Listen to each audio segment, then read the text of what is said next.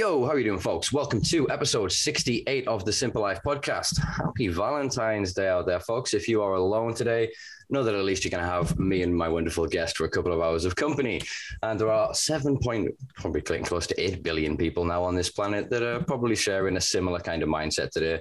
This is a false corporate holiday. You do not need to be told to love somebody for one day. There are 365 days to go out there, find connections, find meaning, find love and friendship. There's, there's plenty of us out there. Um, yeah, I don't know how I'm going to segue from that onto today's guest. So we're just going to jump roughly into it. Um, yeah, probably going to give you an idea of how we're going to go with this one. Today's guest is a repeat guest. He was originally on in December 2020, if anyone can remember that far back, uh, number six episode, and he's now obviously 60th. So it's been quite a hell of a lot has happened. So we're going to catch up on all the different news, views, and uh, I suppose we get some reviews of what's happened over the past 12 months. Um, he is a consultant neurologist, prescription cannabis specialist. Notice I said prescription cannabis. We'll circle back in that in a minute, folks. He is a public speaker, educator, as well as an author. He's the chair of the Medical Cannabis Clinicians Society. He is a director of Maple Tree Consultants, as well as the creator of the new Cannabis Industry Council. He is Professor Mike Barnes. How are you doing, Mike? Hi, thank you for asking me, and happy Valentine's Day as well. So, no, you're the first yeah, one to good. say it to me, so I there you go. no, it's good to come back. I didn't realize it was number six now to sixty-eight. So you've had sixty-two um, guests progressing the, the sector since. That's that's good in many ways that you've got so many people and so many points of view. So I'm glad to come back and uh, update. I suppose depends what you're going to ask me but far away. I love that. I love that uh, sort of personal hesitation, but it's it's good. It's good. You know, there's going to be nothing too rough in this. Uh, as usual, I have my uh, my my notes over here. They're quite a bit rough and ready as uh, I threw this together last night after coming in from the chilling room. So I might be leaning over a bit rough to try and get my eyes on that. Um, but I suppose first up, I guess we'll jump straight into it. Uh, mm-hmm. Prescription cannabis. So I've yeah. noticed recently um, that the Cannabis Industry Council, which is, I suppose, the unified body of um, sort of consensus and knowledge and vision for the cannabis yeah. sector, have now renamed its former medical cannabis group as a prescription cannabis group. Can you tell us a bit about that? Yeah. Well, I think it's a better title. I mean, for since the since the medical cannabis scenario started back in 18 it's been called just that medical or medicinal cannabis. And i think quite rightly people have been a bit confused with that. I mean where does medical cannabis stop and adult use call it what you will adult recreational cannabis start? And there's a big overlap clearly between the two. And we may talk about that but adult use uh, cannabis can be relaxing. That's part of it, what it's there for, I guess. And therefore, it reduces anxiety, it helps sleep and such like. So, is that medical? Um, so I think I think, and I, I, don't claim credit for this. I, I, we you and I talked about it a few weeks ago. Kelly Seaman mentioned it, and I think a better, more accurate title uh, for cannabis prescribed by a doctor, and that's the only difference, is is just that it's prescription cannabis, and that differentiates it from clearly from non-prescription cannabis, which can still have a medical value. And all the people who grow their own, they're growing it clearly for medical. Um, well, some of them growing for uh, for medical value. So I think prescription cannabis is a better title than medical or medicinal cannabis, absolutely. And that went through the Cannabis Industry Council um, executive group without uh, without any demur at all. It was, uh, I think, it's a title that now is accepted and indeed should be accepted. Excellent, excellent. Yeah, it's um, again, I'm not going to solely claim credit. Uh, eagle-eyed viewers of this podcast will recognize a conversation that myself and uh, Matt Hughes from oh yeah. my god, with so many acronyms. Med, MedCan support. Med, MedCan support. Thank yeah. you. Um, we discussed it, and he he said it, and I instantly mm. kind of jumped and went, "Ooh, ooh!" Yeah. Because as soon as he said it, the scenario that popped into my head was something like benzodiazepine or gabapentin, which, if yeah. you have it as a prescription drug, perfectly fine, you're cool. If you then get caught with it now with gabapentin, it's a scheduled drug, but it's lit. It is exactly exactly the same thing, but you wouldn't call one medical gabapentin and the other recreational gabapentin. So it just it, it, the misnomer and the the yeah, false dichotomy that it created. Uh, I agree. As soon as I heard that term, I thought that's that's a better term. Why didn't we think of that three years ago? I mean, why did I think of that three years ago? But I'm sure some people thought of it a long time before I did. But it's the right term. It differentiates simply differentiates cannabis prescribed by a doctor and cannabis not prescribed by a doctor. Simple as that. Do you think then, because um, I suppose you, you, touched on it there, and actually it is one of my other questions that I think we've, we've we spoke we speak of basically. I think most times we're public together, which is sort of if then all consumption has in some way positive or potential positive beneficial effect on the endocannabinoid system. So it could reduce uh, mm-hmm. inflammation, help reduce cortisol levels for stress, etc. And it affects many peripheral uh, pathways and, and different sort of uh, neurological uh, functions. So then, if we're then, then going to move towards this this idea that then it's all just cannabis and then the prescription is what is the authorization, do you think on the flip side of this that not having the prescription detrimentally affects the benefit of cannabis or the potential benefit of it to the consumer? No, I mean it, it, legitimizes it in the sense that it's legal. That's the only difference. At the moment, it's legal. Mm. Um, and, and you know, cannabis is cannabis. The, the components, the cannabinoids and the terpenes are the same. Where they, they, they, don't suddenly change when you write a prescription for it, do they? So people growing their own cannabis for their own medical use, um, it's a perfect, perfect. It's the same product. Mm-hmm. So uh, all it all it is, that's all it means. It, it's just it's the legitimate legal face of cannabis, I suppose you could say. Yeah. So I suppose uh, that's kind of to answer part, I guess, of my question, but the I suppose the it was a bit more abstract than I intended it to be. But say um, I I am Bill in this scenario. So Bill grows plants in his bedroom to treat his condition X. Yeah. Um, his condition is a physical, physically degenerative condition. Yeah. We we know the neurological and uh, psychosomatic stress, sorry, the psychosomatic effect of stress on the body. If he's then scared of every time the sirens go up and down the street, and he's hmm. worried and he's twitching. The well, I was trying to allude to the fact that if you've then got the piece of paper, you see the sirens and you're like, yeah, I'm fine. But if you don't have the piece of paper protection, so if you then if you've hmm. grown cannabis for anxiety, you can end up in the paradox of then being paranoid of being caught with your yes. anxiety reducing medication, thus yes. yes. having more anxiety. No, that's absolutely it's a perfectly good point. So what we need to resolve that, and I'm I keep off the the perfectly valid debate about adult use, purely recreational use. And forgive me for a moment. It's um, bear with me. No worries. Thank you. Thanks. Hi. This is my wife. For those who are, and she's not delivering a bottle of wine, which is what it looks like there. It's uh, what is it? It's uh, lemonade. There you go. Ooh. Thank you.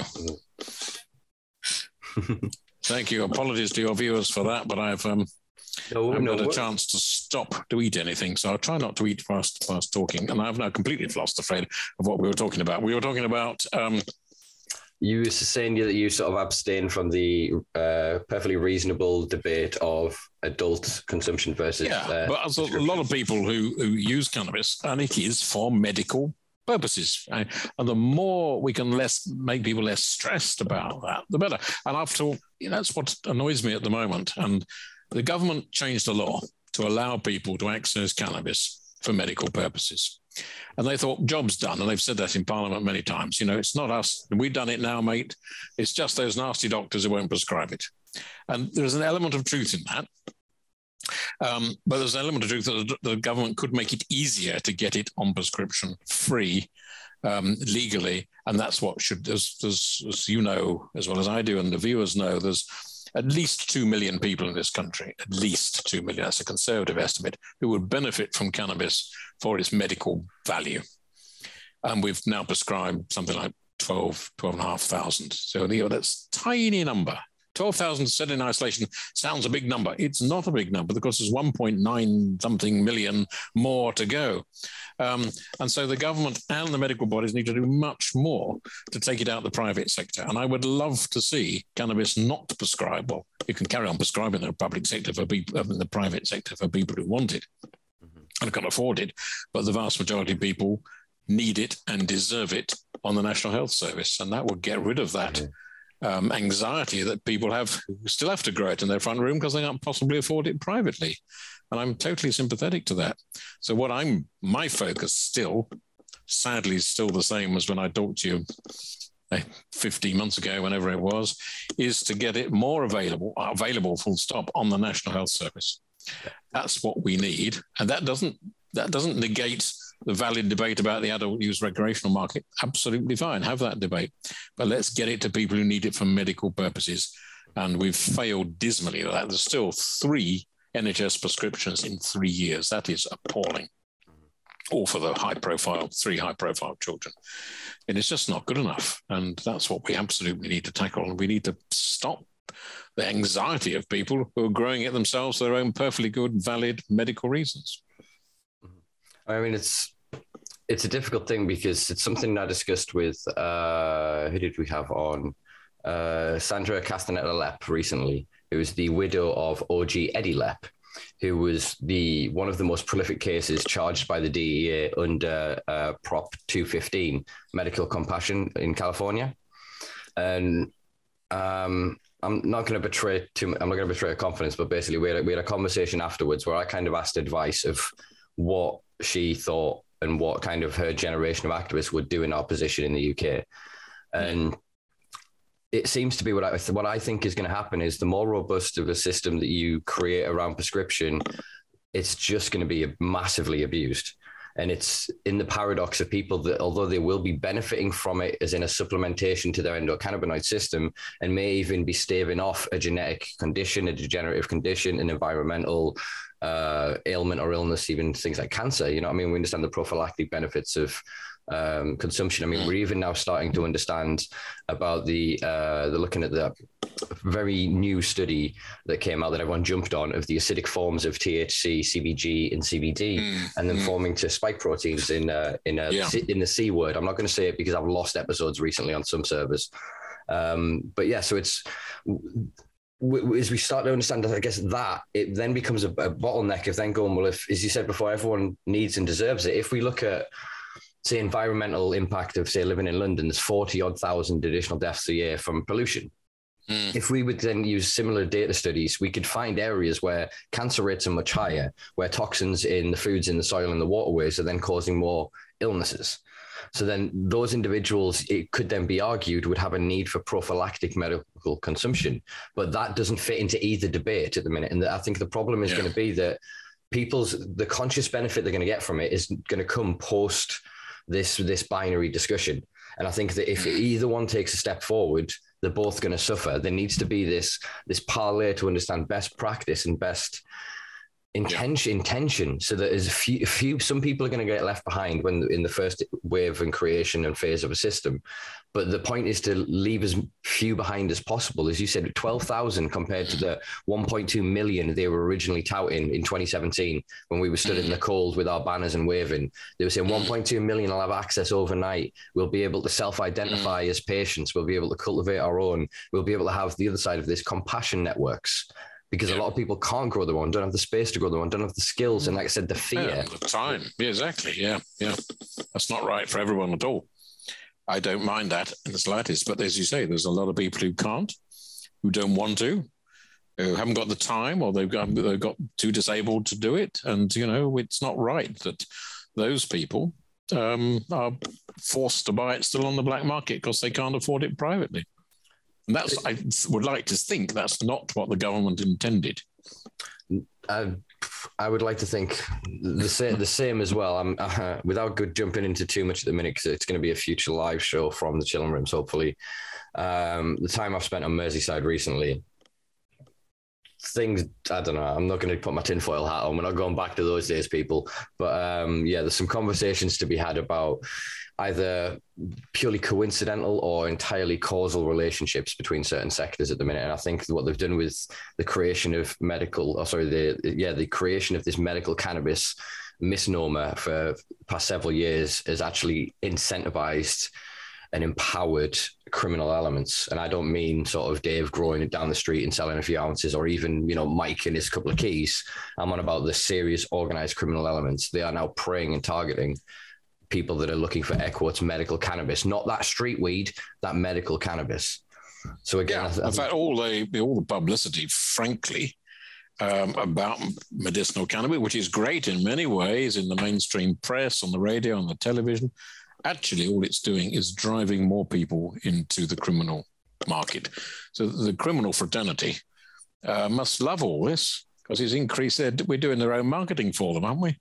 Uh, and to, yeah. did the government really intend that to happen? I really don't think so. We, it's an interesting thing. So it, you could look at, if you then want to scan back to later history for this is going to sound very brief to people that maybe have not heard me discuss this before, but look at say the Opium Wars.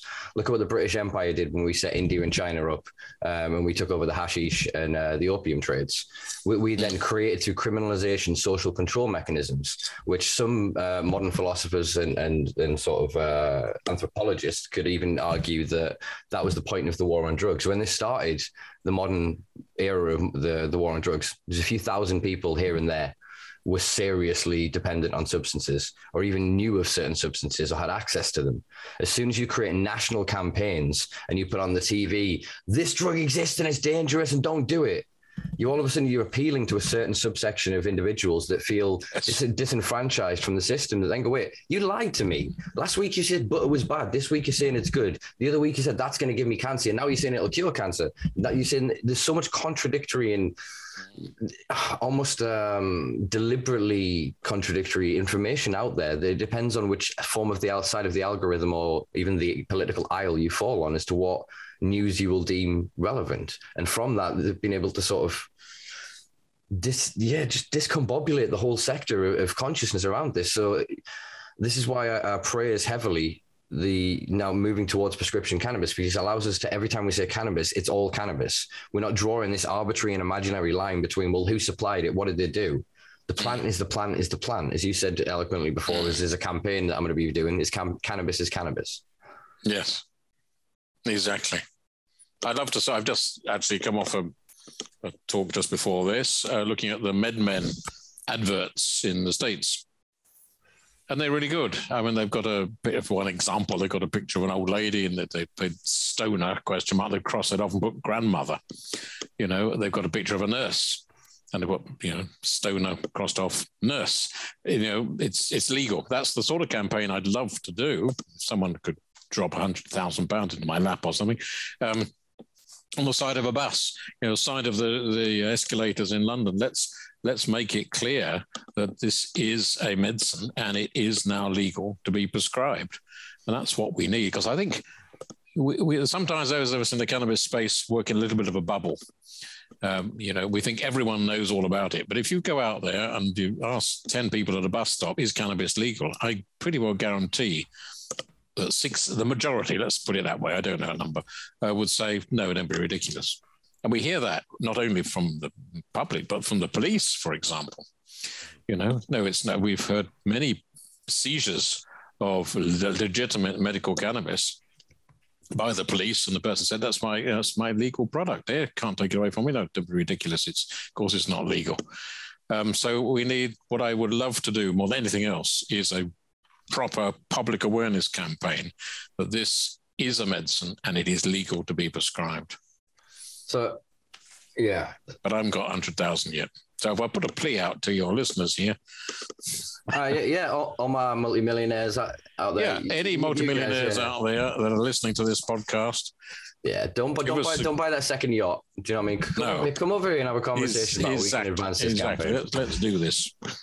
but it's it's we're arriving at a point where I kind of hoped almost it's basically where we were about four years ago when basically we all accepted that cannabis was cannabis and it depended on how you use it. If you then needed it, yeah. then what happened is the people that then were like, oh, I just enjoy it and I might get benefit, but I, I don't notice.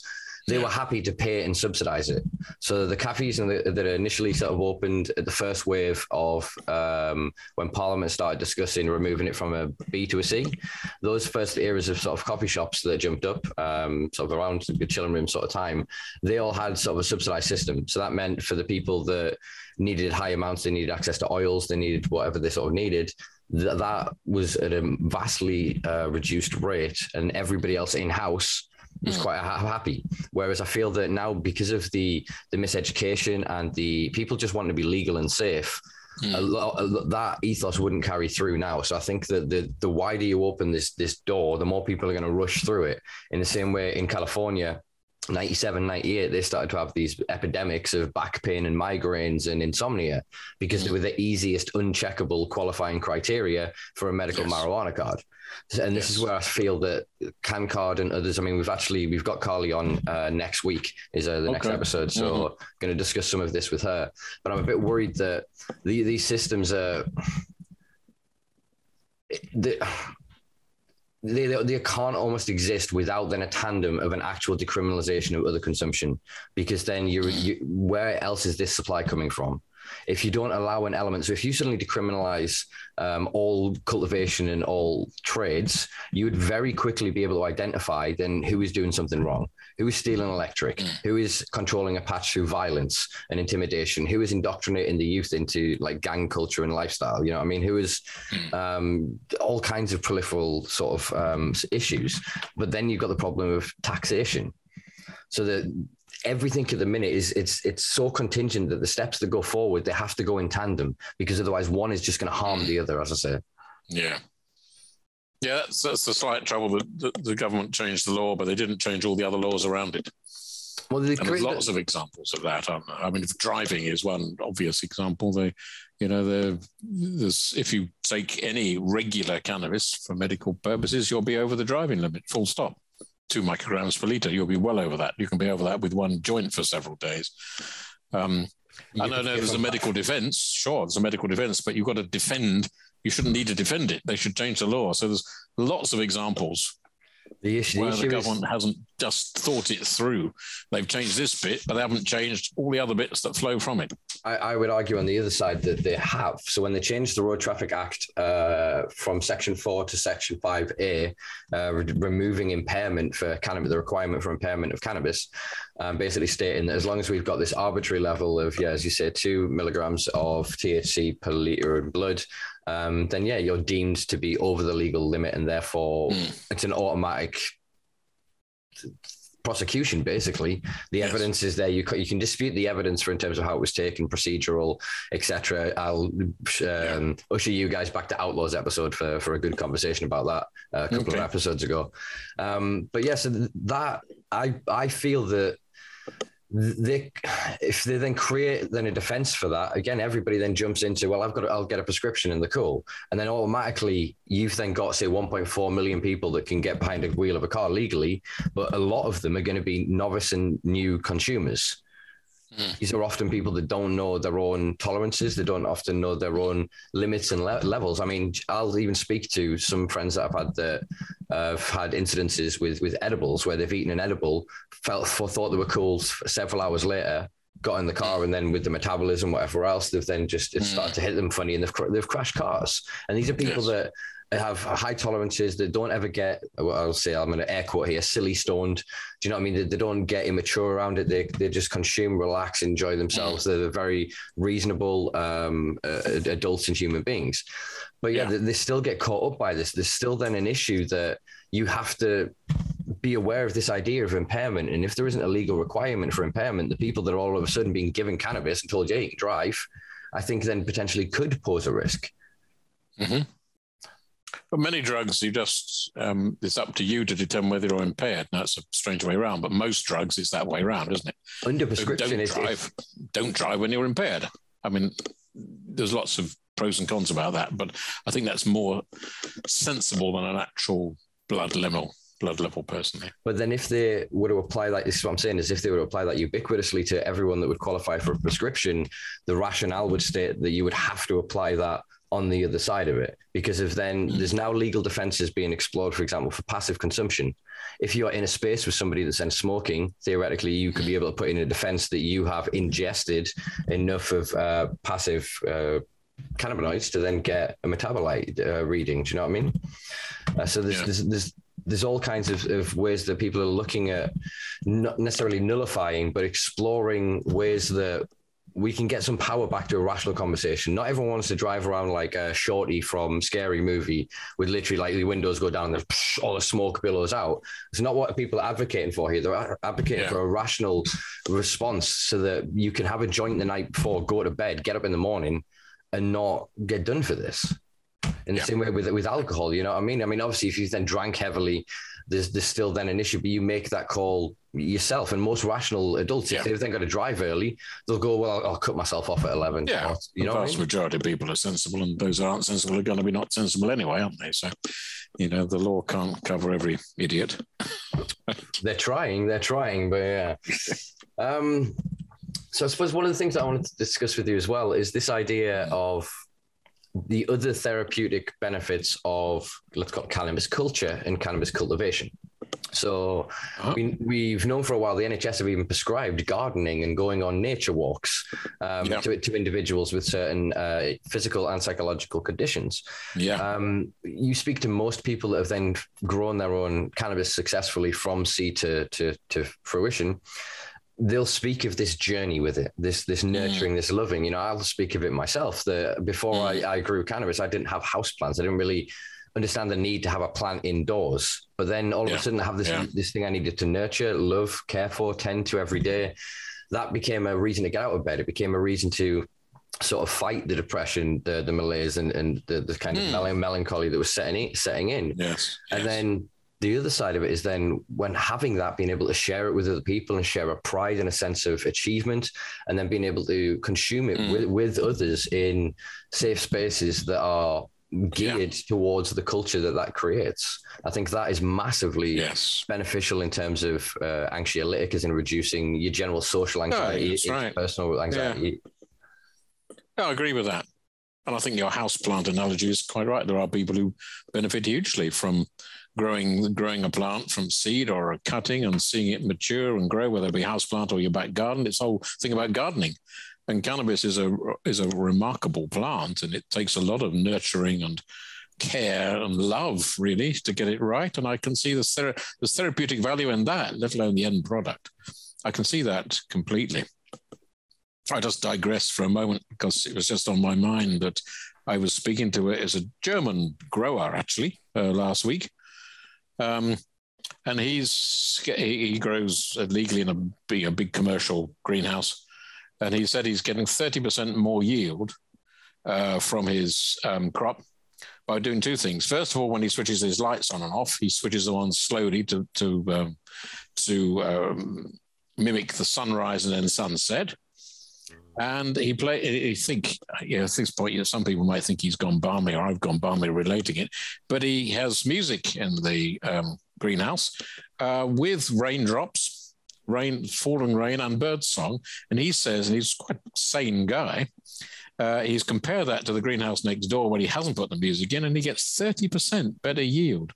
So you know, I don't know why I mentioned that, except in the fact that you can nurturing and loving these plants actually will be a benefit, not just for your mental health and psychological well-being, but also for the plant. So it's a it's a very therapeutic thing to do, and I you know I, I'm totally behind that.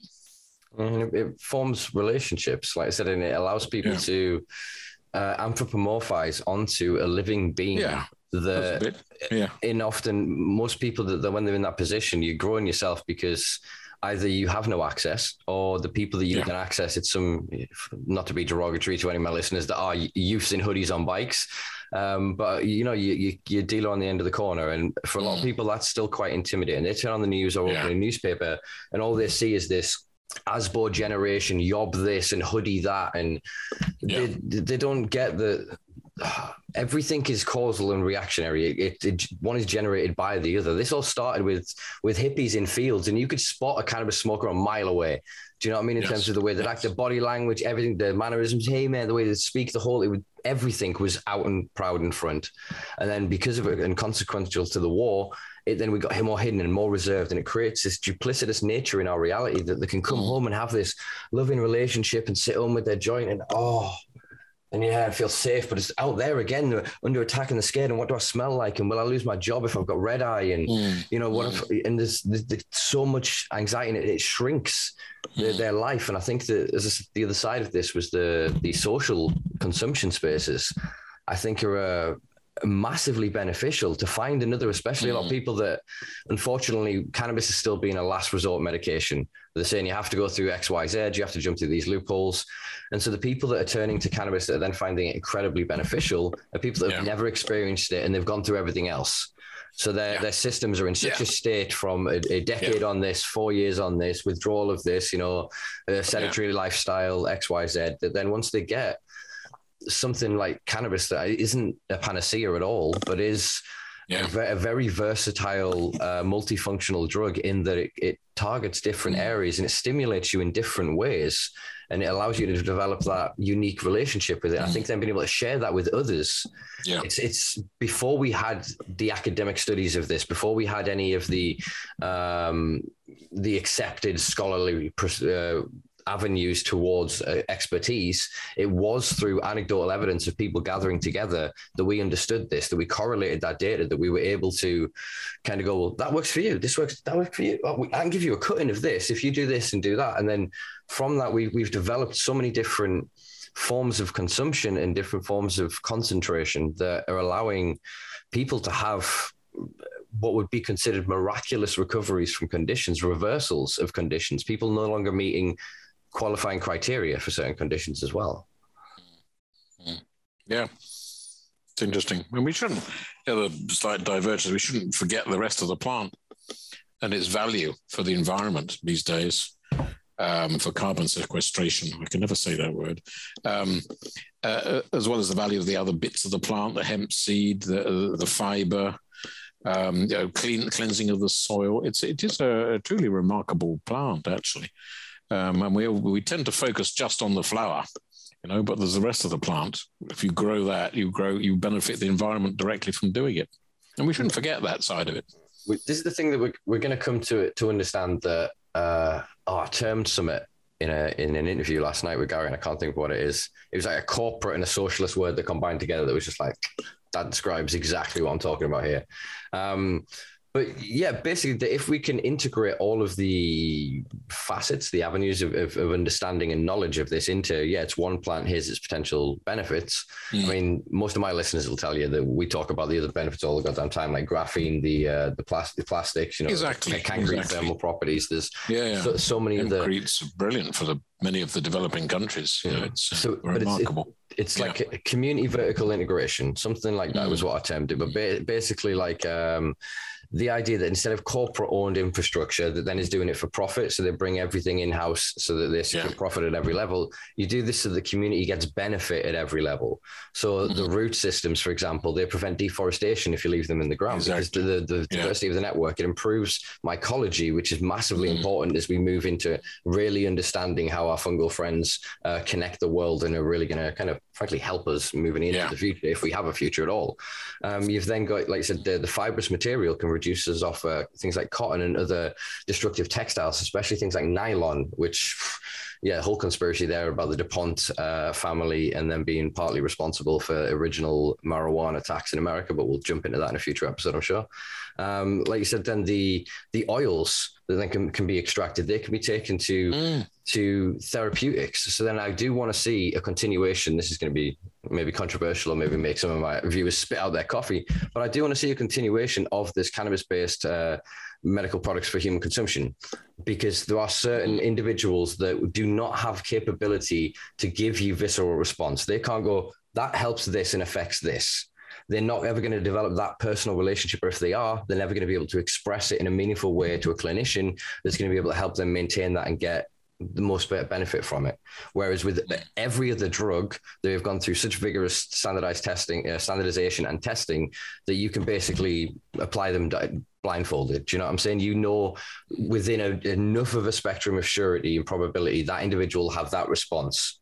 Yeah. So then, you, the ethically, you know that I'm talking about like people like locked in syndromes and stuff like that, people that have neurological development uh, issues. You know, the extreme uh, side of the autism spectrum, and people that don't have cognitive control or uh, best way to describe this. You know, do you know what I'm saying though? Just mm, people that can't yeah. make that that uh, individual yes. thing, and that includes children as well. Because again, I don't want yes. kids walking into a dispensary in the future and be like, "Well, then get some of that candy kush, get some of that, get some of that." There, yes. there's other ways we can we can work yeah. that out. So I think that needs yeah. to be ring fenced. Whereas a lot of adults whereas you're starting to see around the world, when you have an adult consumption market and a medical or medicinal market that arises at the same time, most people still stay on the side of that adult consumption because mm. the the relationship, the culture, the atmosphere that that arises is so much more informal the, and, and, direct feedback. They can literally, I don't like that, return it, go get another thing, and that night try it different. They're not having to jump through sort of the same sort of hoops. They're not having to wait in doctors' waiting rooms. They're not having to do. I know it's not necessarily the case over here with uh, online consultation, etc. But the the two very different approaches to the yes. end result, but the yeah. the the that journey matters because it will change how they arrive at that end result. So even if cannabis benefits them, if they've then come to stand on this pedestal in their own mind of going, well, I'm I'm safe. I've got my paper, and they're all druggies and bad people, and and do you know what I mean? It, it does everybody a disservice. And I'm not saying that anybody in the prescription cannabis sector is doing that, but this is part of what the false dichotomy I was expressing. Yeah. I'm glad we've resolved with this prescription versus medical. Um, yeah, no, I think you're right. I think you're right. There's a spectrum, isn't there? And there's, there are people who want to medicalize it. Not, I'm not talking about the I'm talking about the, the patient side. Mm-hmm. They like to be told by a doctor, um, this is this is the thing that's suitable for you. Thank you very much, doctor. I'll take the prescription of the chemist. There are people who like that. And I respect that. There's people at the other end said, for heaven's sake, why should we medicalize this at all? I don't want to go and see a doctor in a white coat and say, I want to grow it myself and I want to understand it myself. And it's it's my health and my body, and I want to do it that way. I think there should be room for both of those. Uh, but we shouldn't totally dismiss the medicalization of it because some people will respond to that and benefit from it. And we shouldn't also dismiss those who want to go to the other end of the spectrum. I think there should be room for so is, a spectrum of usage uh, so, from so, a so, point of view. So then we need full spectrum policy. So yeah, this is something. I think we we did. I probably pitched this to you last time I had you here. Actually, my vision is is turn the NHS or partly of the NHS into a cannabis cultivation kingpin. Literally, allow them to dominate the UK sector and produce vast quantities of GMP pharmaceutical grade, any acronym you want of it, authorization and accreditation, quality yeah. cannabis that then out as it leaves the door. Some goes to adults, some goes to therapeutic. The only difference is the taxation.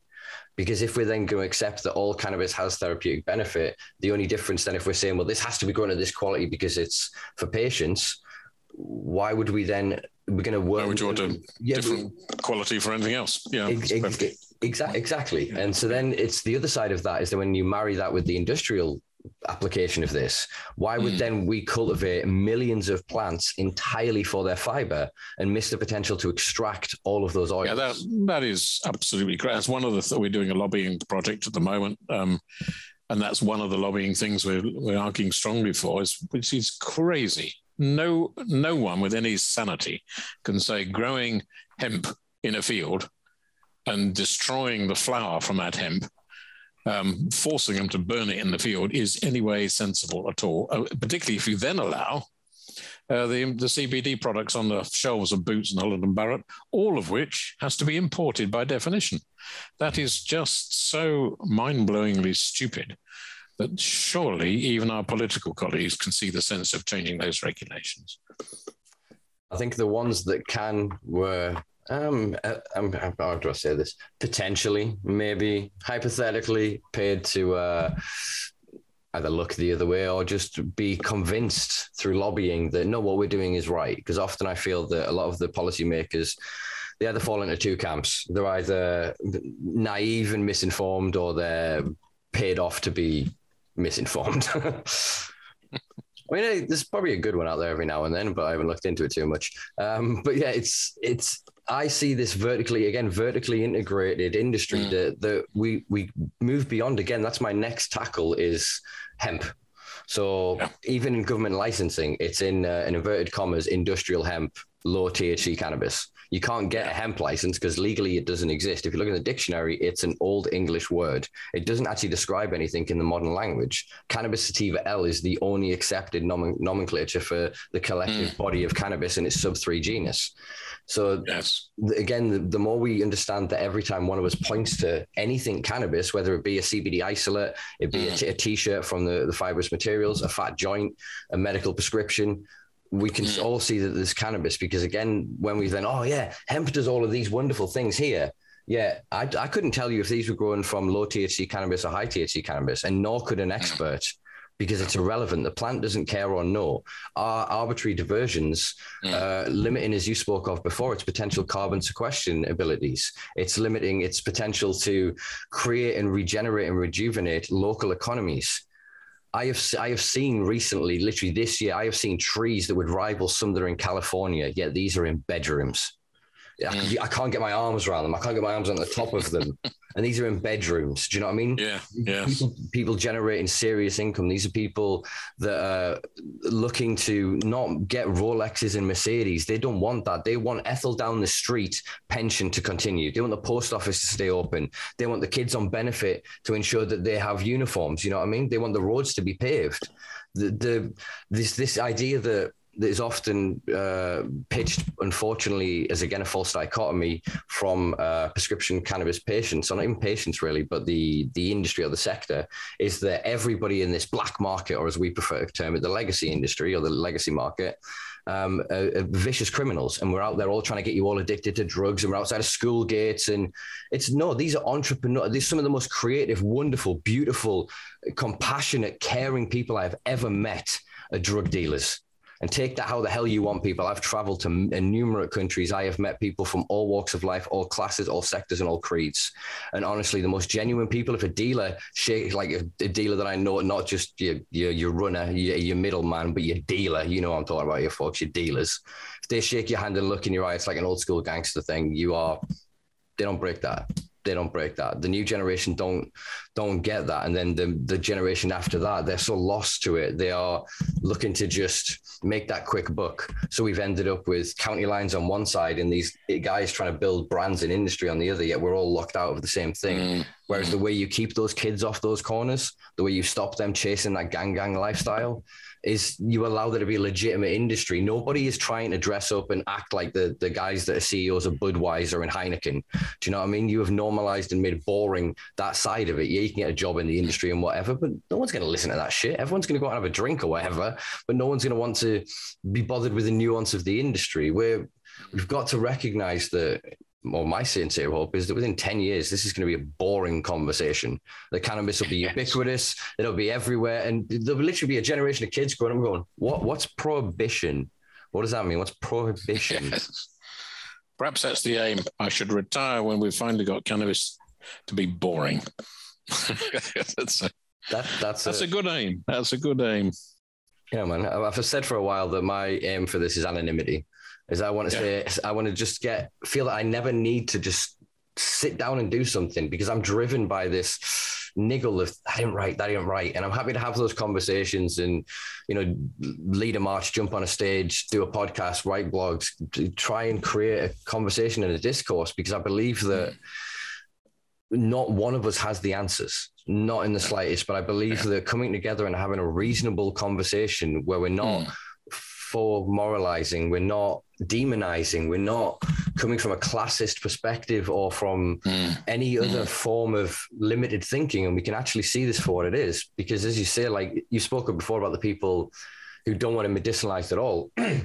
There is a major argument for a part of it to go well tomatoes or anything else. Your relationship with food you don't have to go and involve another individual. You can pay for uh, high, uh what do you call them a dietitian or somebody to come in and look at and help you build that but most people you're raised by your mom and told by whatever and you get what's around you and we that has more of an impact on the collective health in terms of the cost of the NHS, the limitations of that person as an individual, than the impact I would say of any drug dependency. Mm. And it's we just can't see it because we've been so narrowed into this that if you are using something Yeah. for pleasure, you're a bad person. Yes. Yet if Yeah. it's alcohol, you're cool. Yeah, there's an irony there? You're absolutely right. Here it is. Simple. I don't- I didn't got quite. I've got a. Uh, I don't know what time you wanted, but I've got till three, so I've got another ten minutes or so. it- Is that keep if that's okay? I'll keep it 10 minutes. We'll fire off a couple of quick ones here. Yeah. Um, Sorry. That's, that, that's that's all right. I'm so used to just jumping into long-winded ones. I think people will be happy because uh, Outlaws episode was three hours long, so they'll be happy to dip right. into this for a nice hour. No, sorry, I thought an hour's uh, an hour of me prattling on is far too much anyway. Some would ah. say. Well, I'll, I'll disagree with those individuals, Mike, because I always enjoy that chat. Um, so then, given everything that we've sort of said, do you think there is scope to um, I suppose at least float with other members of the prescription cannabis group the idea for creation of spaces, the idea of the other aspects of it can be therapeutic because then mm. I hmm. feel that there are a lot of people obviously asking for grow your own, and some people are worried that well that'll just it, it'll, it, it can't be medicine, it can't be the same thing. Whereas then I, I think that as we've discussed, the the creation of a social space where people can get together and, and normalize their own yeah, health choices. I, personally, I'd, I'd, be very relaxed about those sort of. So they have social benefit. Um, it has medicinal benefit. You know, I can see arguments for and against. Um, you know, the the against argument is how can you make sure the quality and the safety of the product is there? But I, I don't think that's much of an argument. I think you probably can. There's people who who've grown this for a long time who know how to grow it safely and grow it well.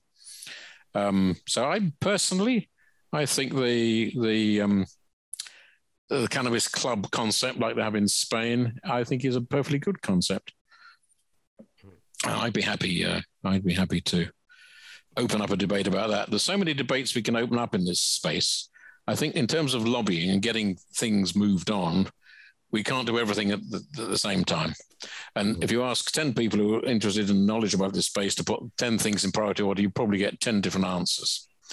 My view is let's get the medical prescription side right first because it's absolutely not right. We've said, you know, three NHS prescriptions is not right. I would love to see uh, that opening up to the NHS, that will be my priority first. I totally understand that other people have different priorities and they say, well, why bother the NHS? You're medicalizing it.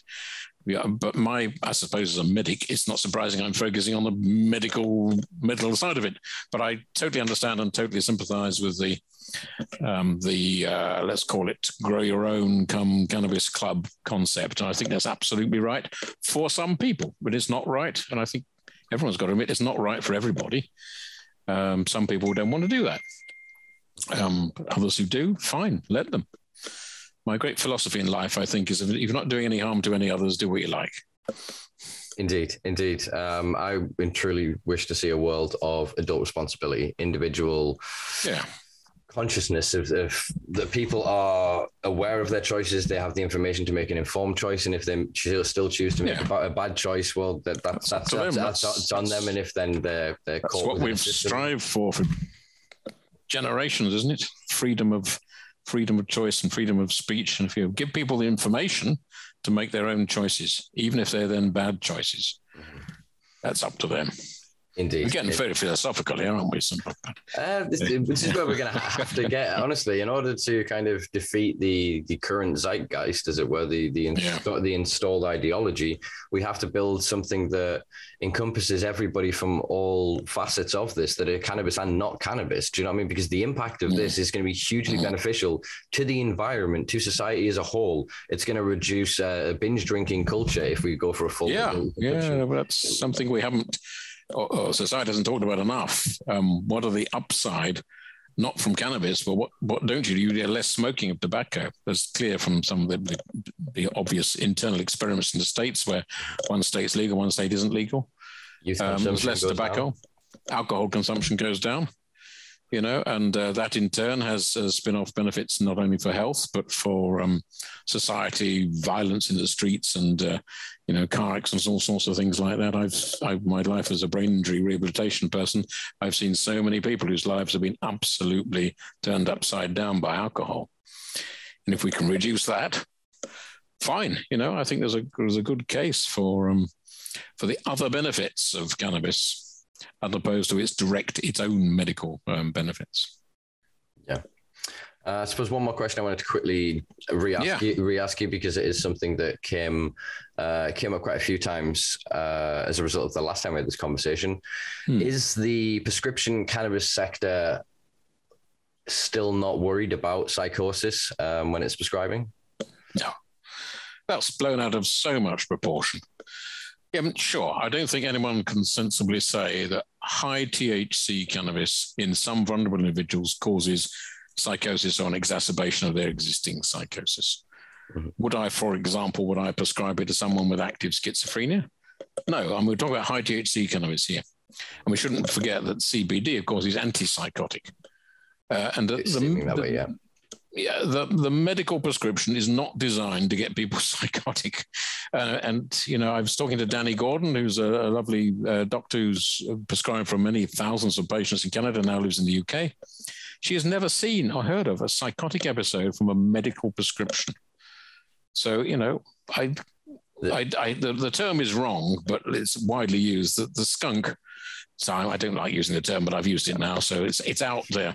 But that sort of high THC street cannabis, yeah, in certain people, is not desirable. But medical, proper, sensible, balanced prescription is totally safe. The psychotic debate is a non-debate in terms of medical cannabis, prescription cannabis. I slipped it back into old speaking there, didn't I? That's it. Again, this is wonderful. That's why I, I, love these conversations because we're we're humanizing here.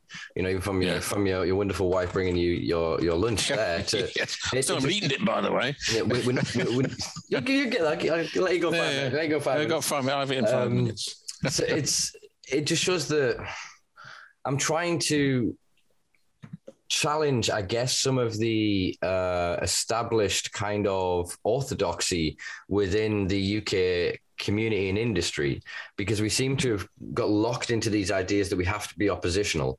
Whereas what I want with these conversations and yeah. challenging the language, because it's often because of that language. Like I said, the mm. this way it's not too many cooks ruin the broth if uh, we're or the soup or whatever it is if we're making a big enough batch, and it is literally for this. It's not for one sort of sector. Yeah. As you said, certain things will advance ahead of others by the nature of our, our government and our, our yeah. current um, sort of cultural inclinations.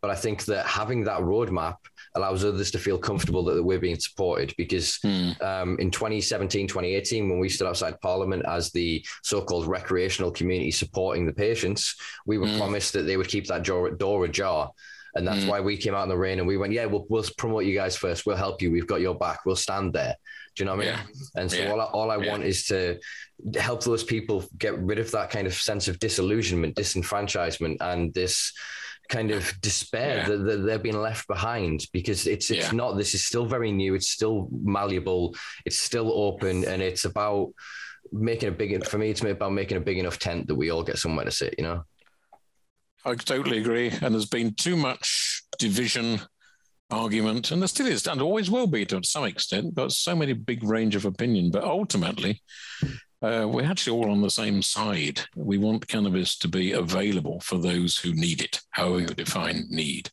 And some are coming in from big, big cannabis background, pharmaceutical type background, uh, wanting to make a lot of money for their shareholders. That's one side. And the other people are just saying, to hell with all that. I just want to grow it myself in my back garden.